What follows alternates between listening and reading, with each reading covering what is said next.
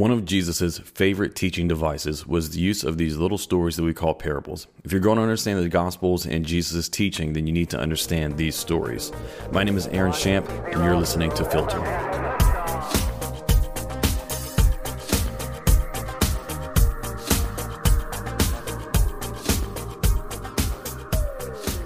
Hey guys, welcome to another episode of Filter. This is the show where we recognize that the world can be a confusing place to live in. And so, what I seek to do in this show is to equip you to live with biblical clarity in our confusing world so that you can face the chaos of life with wisdom, integrity, and courage.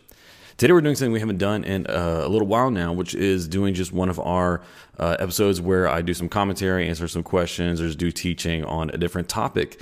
We're going back to something that I had uh, left off with but earlier this summer, which was doing a series on how to read the parables. I did part one a couple months ago. I'll have that linked below in the description or in, in, and in the show notes too, if you want to be able to catch up on that. But today we're going to be jumping back in, looking at part two of how to read the parables. I love the parables. It's one of my favorite things to study on my own. It is one of my absolute favorite uh, types of uh, text in the Bible to teach from. And uh, lucky for me, uh, since I love them, there is uh, tons and tons of parables because Jesus loved teaching from these uh, short stories that we have in the Gospels. So we're going to start off with the introduction just by doing a quick recap of what we learned in episode one of uh, this short little series on parables, and then we're going to look at uh, we're going to move on in learning how to read parables. So first of all in the last episode, we learned that uh, whenever we come to just Bible interpretation in general, that proper interpretation and application is essential for reading the Bible. We can't just come to it with our own preconceived ideas and notions of, of what exactly a passage might mean uh, and, and, and, so on, but we need to make sure that we're asking the right questions, um, that we are reading it in context, using the right rules, and so on, so that we get a good interpretation and that we that that good interpretation then leads us to the correct application in our lives. So we need to make sure that we are using proper interpretation and application whenever we are reading the Bible. Once again, parables are these short stories used by Jesus to teach us about life, about the gospel and the kingdom. He used them very often, and uh, usually he was addressing one of these three categories. When we look at the parables, there are different types of parables, and how we approach our interpretation of the parables should be largely dependent on what type that we are reading. Okay, so obviously, whenever we are reading different types of literature in the Bible, because the Bible is filled with different types of literature. There's there's poetry, there's historical narrative, there's wisdom literature, uh, and, and so on. Right, and so whenever we read those different types, we use different interpretive rules. We don't read poetry in the same way that we read historical narrative and so on. And the same is true when we read the Gospels. We don't uh, use the same interpretive principles whenever we're reading one of Jesus' parables as we do. Uh, as we do whenever we are just reading about um, a, a, a, a uh, reportage on something that Jesus did, right? And so the same thing is true if we get even more detailed in terms of what types of parables we're reading about. Once again, this is something that I went over in the part one of this series, which you can go back and watch the different types of parables and how they just kind of adjust the way that we look at them a little bit differently in terms of is this a kingdom parable? We'll be talking about that again. You know, is it a kingdom parable that changes the way we interpret it a little bit and so on. We're going to be getting deeper into that here in this episode. Finally, uh, in our review, the key to good Bible interpretation is to discover what the author or speaker uh, was intending to convey and what it have meant to the original audience.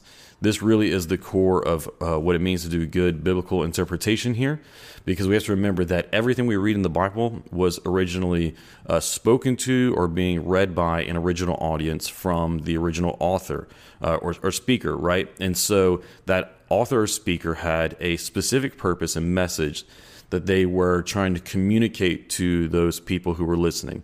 And if we're going to understand Scripture well, then we need to make sure that we understand that message and then try to connect it to our life today and see okay, so what are the principles that they were uh, teaching about here in this passage or in this narrative that then connects to our life today? Uh, what does it mean for how we live it out today? And so on. And so it's the same thing whenever it comes to parables. We need to make sure what was Jesus trying to communicate to these people in this time and place and then once we establish that, then we draw from it the principles that still apply to us today um, and the application. So let's move right along then. So, when it comes to the exegesis of the parables, exegesis is just the uh, fancy term. It's the theological or academic term that we use for uh, how to interpret the Bible. When it comes to the exegesis of the parables, I'm going to give you four steps. The first one, this is the very, very complicated one. Read the parables repeatedly. Obviously, I'm just kidding about it being complicated. It's actually something really simple, and that, and that people often don't think about when they they ask themselves, "How am I supposed to understand the Bible better?" One of the best ways you can understand it better is just by reading the same passage over and over again.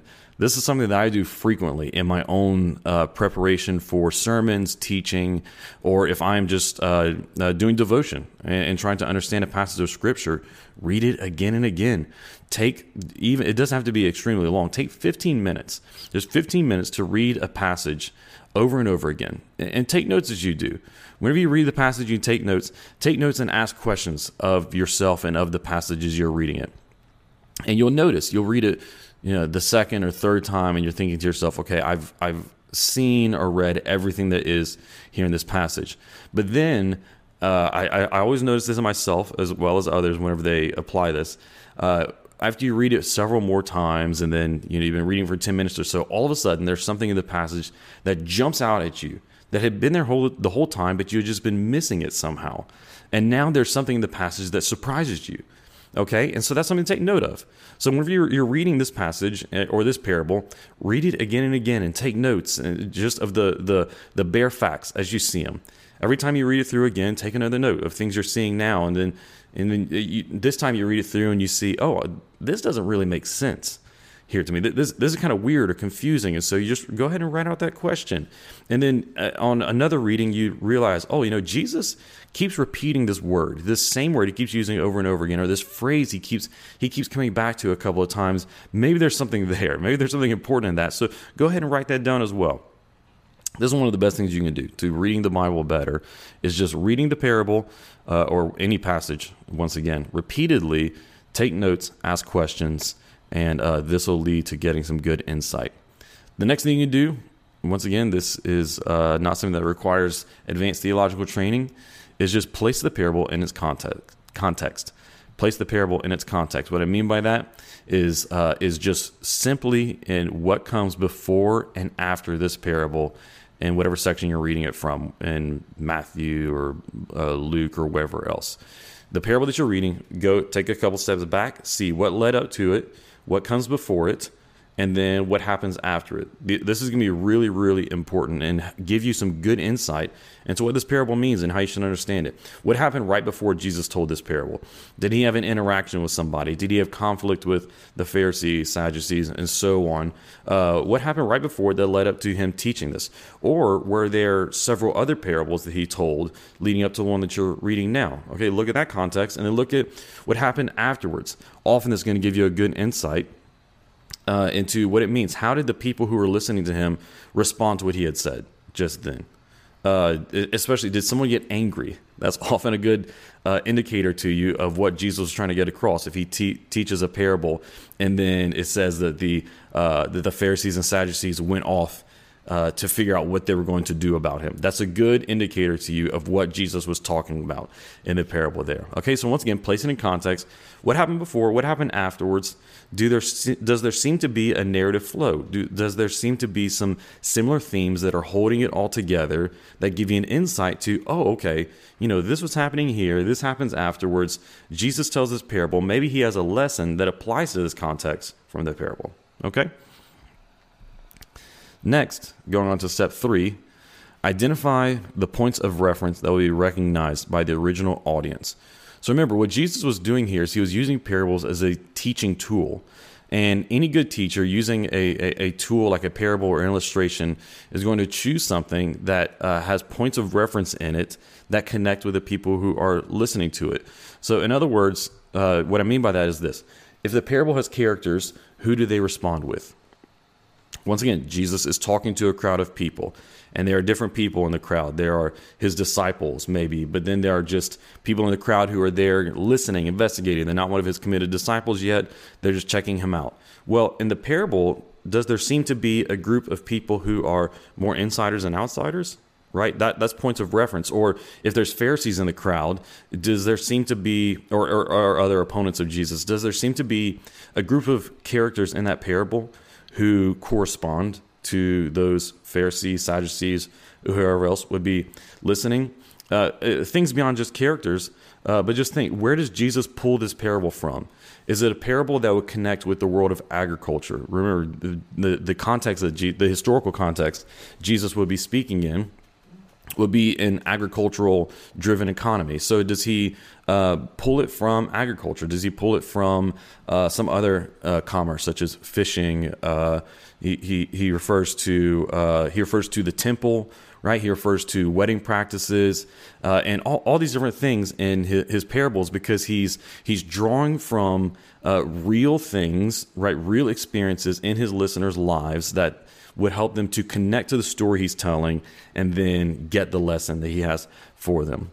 Very often, you might be able to have a uh, somewhat surface level connection uh, or understanding what Jesus is talking about, right? The parable of the seed and the sower okay, that's obvious. He's talking about agriculture. But to really get a deeper understanding of it, it's often going to require some cultural or historical study. And so, for that, you're going to need a good resource to help you people start asking me very often what kind of books do I need to get and commentaries investing into or, or, or programs to subscribe to. And, and let me tell you, uh, you can get some great commentaries out there, some excellent programs, but really the number one best investment that you can make to help you, even with this kind of study, is just a good study Bible a good study Bible will give you uh, plenty enough information that you need to grasp uh, the cultural historical context to understand these parables. My two favorites are, uh, and you can actually see them over my shoulder on the bookshelf. My favorites are the ESV Study Bible and the CSB Study Bible. So that's the English Standard Version, published by Crossway, their study Bible, and then the Christian Standard Bible, uh, published by uh, Lifeway uh, or Broadman and Holman. Uh, their study Bible. Both of those are uh, extraordinary study Bibles. You can buy the physical copies. Uh, you can also buy digital copies through apps or uh, or online. They're excellent, and they'll give you uh, a lot of great resources to get that historical and cultural context. Um, a little hint here: Jesus often retold existing parables, but with a slight twist to them. Uh, and so this is something that you might get from a deeper commentary as well. But once again, the point is that Jesus was a master teacher, and a master teacher uh, will draw from experiences in their listeners' lives uh, so that they are able to connect with the lesson that is being taught. Okay. Another point of the points of reference in the parables is that it is supposed to uh, provoke a response from the listeners and also provoke a response from you whenever you start saying, okay, well, what are the points of reference in my life that Jesus would maybe use if he was to retell this parable? And that's precisely what Jesus was meant to do. Once again, it's so that the lesson that he is teaching really connects with the lives of the listeners. Step four try to determine how the original hearers would identify with this story and therefore what call to action they would have heard. It goes right along with what I was just saying. Jesus wanted his audience to respond in every single parable that he teaches, there is a lesson that he has for them, but not just a lesson that would fill their mind with information and leave them unchanged, right? But it, this was information they needed that would then lead to life change, that would lead to repentance, that would lead to them uh, being devoted to him, that would lead to uh, some other acts of obedience, righteousness, or so on. Jesus wanted his audience to respond. Uh, and one of the most famous examples, the parable of the prodigal son we often miss out on how there's that second son at the end of the story, the elder brother who is left out of the party because he is not willing to experience um, uh, uh, uh, being a part of the father's family and sitting at the father's table by grace alone, like his younger brothers experienced. The reason Jesus was the reason Jesus was telling that parable is because there was a group of people there, namely the Pharisees and Sadducees, the religious establishment, who were very self righteous who uh, found it difficult to understand that God would accept people at his table who were sinners and who were there by grace alone, who had not earned it, followed the law, and so on. Jesus told the parable of the prodigal son as an appeal to those people who were listening to respond in a way which was repentance and acceptance of God's grace. Uh, perhaps, you know, the ways he was responding was self examination, humility, repentance, joy, a decision, or something else. Whenever we study the parables, what we should always intend to do and try to do is to catch the full force of that initial rendering uh, of what those people would have heard of the parable and then translate that truth into our life and to those that we minister to and, and, and do life with.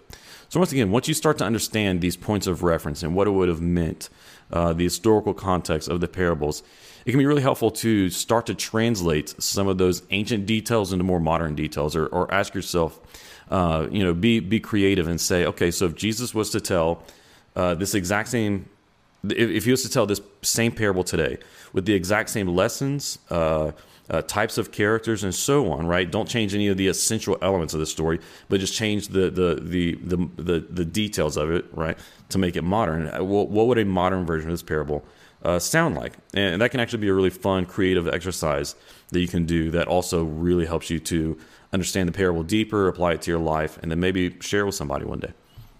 Okay. Let's talk about kingdom parables. Like I mentioned at the beginning, there's different types of parables. One of those different types is the kingdom parable. And when we read kingdom parables, there's just a couple of points that are unique to how we interpret these. The first one is this that the kingdom is often to be viewed as the whole of the parable rather than one specific point of reference. So in other parables, we're looking at okay, there are these characters, or there is um, there is a vineyard, or there is a field, there is a seed, right? And, and each one of these individual points of reference uh, correspond with with with one thing or place, uh, right, or, or, or people group in kingdom parables we instead instead of seeing like the individual points as connecting different things the whole of the parable should be read as being uh, about the kingdom. I'm going to give you an example of that. In matthew 13 31 and 32 it says he presented another parable to them. The kingdom of heaven is like a mustard seed that a man took and sowed in his field. It's the smallest of all the seeds but when grown it's taller than the garden plants and becomes a tree so the birds of the sky come and nest in his branches. So the primary points of reference in this parable would be the mustard seed that, uh, that the man plants, uh, who obviously corresponds to God in this uh, example, and then the tree afterwards. Okay, those would be the primary points of reference. But these do not respond uh, correspond with different uh, things in life, right? One of them is not uh, like the Old Testament and then the one the New Testament. No, they both refer to the kingdom. So in this uh, kingdom parable, the kingdom is both the seed and the tree. Okay, so the whole of the parable respond, corresponds with the kingdom. The second point is that a kingdom parable should be understood alongside other kingdom parables spoken in the same context. Very often in the Gospels, what you see is that is where you'll see a kingdom parable by itself. Instead, you usually see a couple of them in a sequence or uh, or one right after another. It might just be a couple. It might be a lot. Uh, sometimes we get a long string of these kingdom parables, and whenever we do we see that, just like with anything else, we want to take them uh, as a whole context. So, uh, some examples. Uh, in the parable of the mustard seed in Matthew 13, that's actually one example of a long string of kingdom parables where Jesus talks about the sower and, and the seed, the wheat and the tares, the parable of the leaven, the parable of the hidden treasure, the pearl of great price, and, and, and, and so on. It's a long string of parables. Uh, some of them are like the sower and the seed, wheat and the tares. Those aren't necessarily kingdom parables, but still, because we have them presented to us in one long thread, we want to try to take all these together and consider them together as much as we can. What we're doing is we're looking for these are kind of theological terms here, but we're looking for a progressive theme of revelation. All that means, a progressive theme of revelation just means uh, a, a, lesson that is being told over time. Okay, so it is, the lesson is progressively being told. That's what we mean. So a progressive theme of revelation that Jesus gives as he strings the parables together. So as he gives one parable and the next and then the next, each one reveals so revelation a new theme, right, or, or, or builds one upon the other. And so they're meant to work together and build on each other. So very often you'll see a string of kingdom parables, and one of them, uh, like the the mustard seed that I read to you before, tells us okay. So the kingdom, uh, the lesson of that parable, put simply, the kingdom starts out small, but it grows large. Okay, but then you have other ones about uh, that tell us different things about the kingdom. Uh, and so what you do is you then say, okay, so the kingdom starts out small and it grows large. The kingdom might uh, grow sl- it, grows slowly over time. It doesn't uh, it doesn't uh, come overnight. In other words, and so we build these themes one upon another. Let's talk about parables and allegory.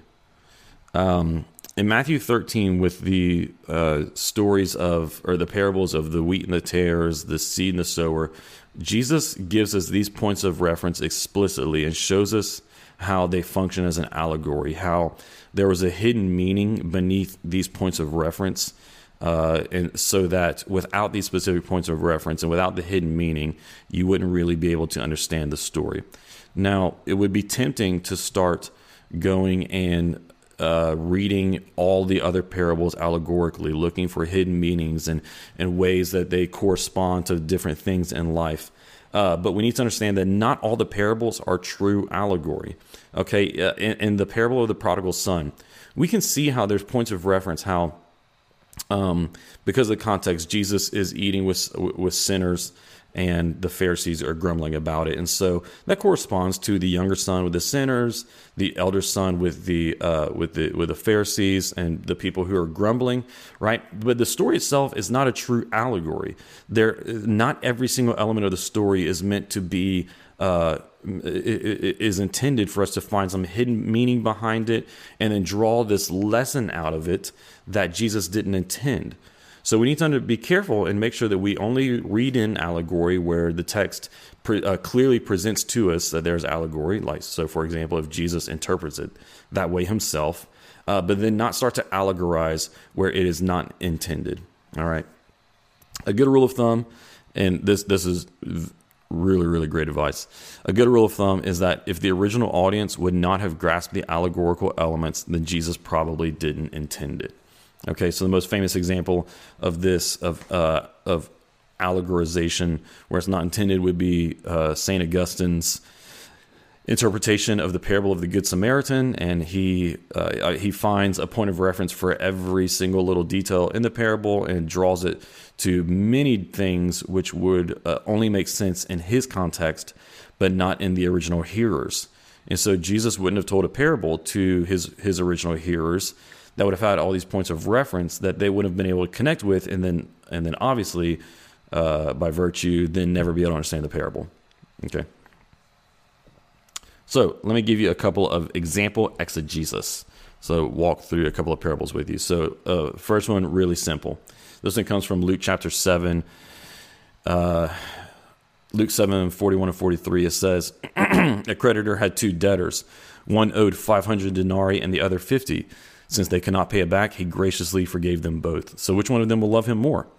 Simon answered, I suppose the one he forgave more. All right, so if we're doing exegesis here, we ask some of our questions. What's the context? What are the points of reference? Well, the context here in Luke 7, if you remember, is that Jesus is uh, eating a dinner at Simon's house. Simon is a Pharisee. It says that a woman of the city comes in and she starts to weep and uh, washed Jesus' feet with her tears, wiping it with her hair. It's a beautiful, touching moment, but Simon grumbles to himself, right? Because of this display of emotion that she has, and because Jesus is, is allowing her uh, to to touch him with the, uh, especially considering the reputation that she had. So that's the context here. And so we can ask, okay, so what are the, the points of reference in this parable? What is Jesus trying to get at? Well, there are two debtors to uh, to this creditor. One of them had a huge, extraordinary debt. One of them uh, it was not as large, and they're both forgiven. Jesus says, "So which one of them is going to love the creditor more because they are forgiven?" Simon says, "Well, obviously the one that was forgiven more." What Jesus is doing here is uh, it, it starts to become pretty clear and obvious at this point. Okay, so what he was trying to do is trying to get Simon to recognize that uh, that he has his own sin has been forgiven. But if he would understand how much he has been forgiven, which is what that woman understood, then he would have the same reaction. All right? The application of that to our own life is that to the greater degree that we recognize our forgiveness or how we have been forgiven, the greater we will love and be grateful to God. Okay? Let's do another one. the mustard seed and the leaven. In Matthew 13, 31 and 33, he presented another parable to them. The kingdom of heaven is like a mustard seed that a man took and sowed in his field. It's the smallest of all seeds, but when grown is taller than the garden plants and becomes a tree. So the birds of the sky come and nest in his branches. He told them another parable. The kingdom of heaven is like leaven that a woman took and mixed into 50 pounds of flour until all of it was leaven. So this is the one that we looked at earlier, the mustard seed, but with the next little parable, uh, you could say parabolic statement, really, that comes after it. So this gives us uh, a new one to look at. We can ask, once again, what kind of parable is this? What's the context? What are the points of reference we can identify? Well, if we ask what kind this is, then it's pretty obvious because Jesus says it explicitly, but these are kingdom parables. These are kingdom parables. Jesus says the kingdom of heaven, the kingdom of heaven, twice here. And so these are kingdom parables. One is referencing agriculture, right? Because it's talking about the mustard seed that a man took and uh, and sowed in the ground. The other one's talking about a woman who took some leaven and uh, and made it into flour. She's baking bread. So the other one is referring to baking. These are things that, once again, would be a part of their everyday life. And, uh, and, and so, what are the point of reference we can identify, and so on? Well, remember in kingdom parables, the the whole thing is about the kingdom, and so in the first one, the mustard seed, uh, the kingdom is the seed and the tree, and in the uh, one of the leaven, the kingdom is the leaven before uh, that was mixed into the flour, and then it is the also the leaven that is after it has been leavened. Okay. And so, what does this mean? It means the kingdom of God starts out small and obscure, like that seed, but it grows slowly and steadily, just as leaven slowly works its way through the flour. Um, it grows slowly and steadily into the world transforming movement that God intends, which is that uh, that tree that becomes so large that all the birds of the sky can come and nest in its branches. So you see how we build the meaning uh, and the lesson of those two parables, build it one upon another to get a um, to get a, a, sense of what Jesus uh, was intended intending to teach them. And then what does it mean for us today as we apply it? Well, it means first of all that we shouldn't be concerned with appearance uh, because the as Jesus said, the kingdom starts out small, but then it grows. Right, so don't be uh, overly concerned with appearance and, and and and smallness or feeling marginalized or so on. And going along with that, don't be distressed by loss of cultural influence. Right, because the kingdom continues to grow and advance no matter how small it seems. The, can, the kingdom, like the leaven that, that uh, leavens the bread, the flour, uh, it eventually spreads uh, throughout and influences the whole of wherever it is, though it might be a slow process. Okay, well, I hope that you guys enjoyed this episode, uh, wrapping up this little two part series and the parables here. I hope that it's helpful to you as you learn how to read the parables. If you have any more questions, uh, feel free to leave them in the comments on YouTube if you're watching this on YouTube or uh, shoot us a message in some other way to reach out. Love to help out there. Uh, if you are looking for further resources, I will include all that in the show notes. So be sure to go and check those out. Uh, while you're here, before we go, let me encourage you to subscribe to this show on YouTube, Apple Podcast, Spotify, or wherever else you might be getting this so that you don't miss out on any future episodes. And if you did find this helpful, it would really be uh, appreciated if you would leave us a rating and review. It helps us out to uh, boost in the search results so that other people can help uh, be helped by this content uh, by your positive rating and review, and uh, or also share it with friends and family, others that you think could be helped by this content. Well, once again, I want to thank you guys so much for joining us on this episode of Filter. Uh, we'll see you next time.